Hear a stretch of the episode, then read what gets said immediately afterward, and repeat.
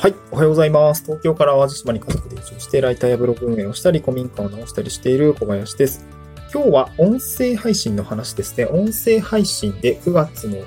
月収っていうんですかね。月収は10円でしたという話をしたいなと思います。音声配信。特に、あの、これ、 stand.fm というプラットフォームですね。えー国産の音声配信プラットフォームを使ってるんですけども、この Voicy さんの収益化プログラムで10円の、まあ、ポイントですね。換金可能なポイントが振り振り込まれたというか、あの、付与されたよという話ですね。これをちょっとしていきたいなと思います。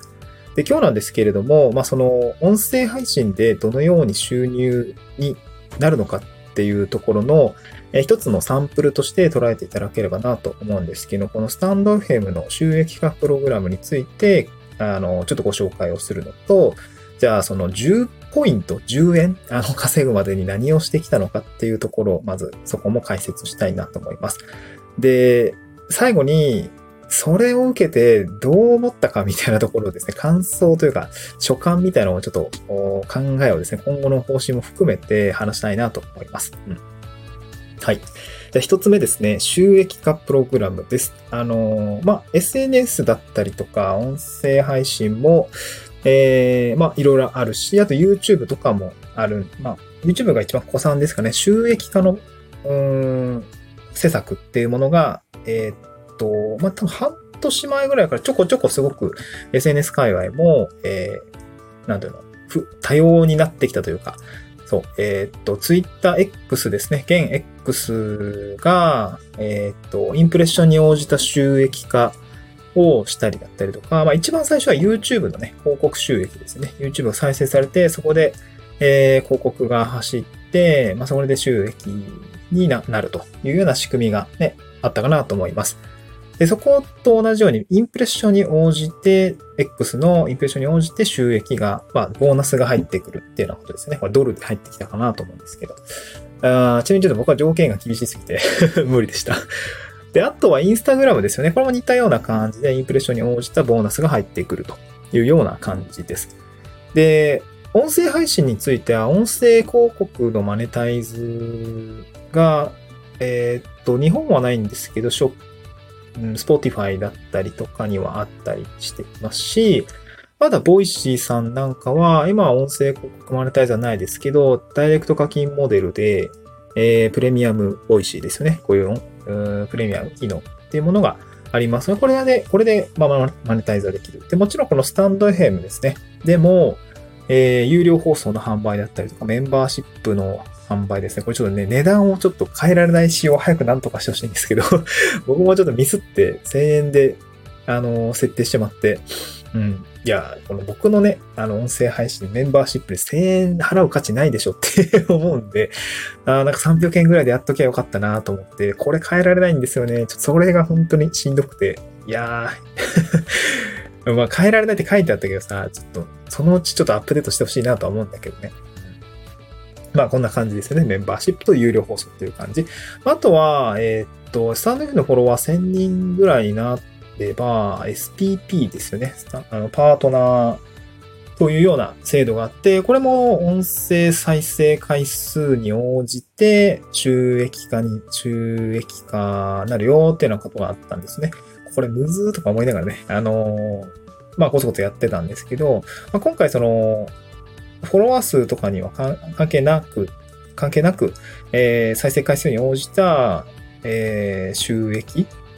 分配の仕組みが、このスタンド FM で発、あの、できたので、えーこれは先々月ぐらい、先々月ぐらいに告知があって、9月ぐらいから僕は、えープログラム参加をして、再生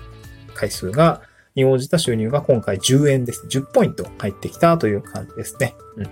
あ、ちょっとスタンド FM の概要欄に、あの、Twitter のリンク貼り付けておきたいなと思います。写真で、あの、スクショで載っけてありますので、そう、えーちょっと載せたいなと思います。うんで、えーこの収益化プログラムなんですけど、再生数に応じるんですけど、一個ね、このあの、これ、 Voicy リスナー、 Voicy パーソナリティでもある OK ファームさんが言ってたんですけど、あの、あの、なんだっけ、センシティブな内容を含む、含まないみたいな内容の設定をね、しないと、あの、対象にならないみたいで、センシティブな内容をを含まないっていうものの再生回数に応じるみたいで、僕、これ、知った時点で、900放送ぐらいあったんで、それ一個一個遡ってやるのはもう無理だなと思ってやってないんですね。だから多分まだ収益化プログラムが発生して、えー、多分どうだろうね。100放送やってないの ?3、3、4、50放送ぐらいで10円。まあそれが対象になって10円になっているっていうような感じなのかなと思いますね。まあただ、スタンドヘムのあのアナリティクスって全然いけてなくて、悪口になっちゃってるけど、あの、全然わかんないですね。情報が全然取れなくて、再生数と、そのね、なんていうのかな。各回の再生数しか出ないんですよね。週次でどうとか、月次でどうとか、の変化が見れないんですよね。それがちょっとよくわからん。分析しようもんね、ちょっとよくわからんっていう感じで、その、まあこの10円稼げたという、まあ公式ですよね。これもよくわかんないんですよね。そう。だから、まだ、もうちょっとよくわかんない。あの、10円がどうなってる、10円になってるのかよくわかんないですね。うん。で、収益化プログラムに参加をするための方法としては、そんなに難しくなくて、スタンド FM のアプリ内で収益化プログラムに参加するって設定をするだけで大丈夫です。で、あとは各回の放送で、そのセンシティブな内容かどうかっていうものが含まないに、まずは設定をして、まあ、あとはタイトルとか入れて、一般的な放送をすれば、まあ大丈夫っていうような感じですかね。うん。あのー、全然、なんて言うんでしょう。問題ないです。それで。たったそれだけですね。うんまあ、それだけで10円ね。まあ、あと喋るだけなんだけど、喋るのはね、毎日継続しないといけないと思うんですけど、結構大変ですね。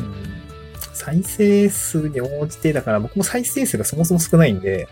うーん、難しいな。これでね、これで月、どうだろうね。1000円とか言ったらすごいんじゃないですかね。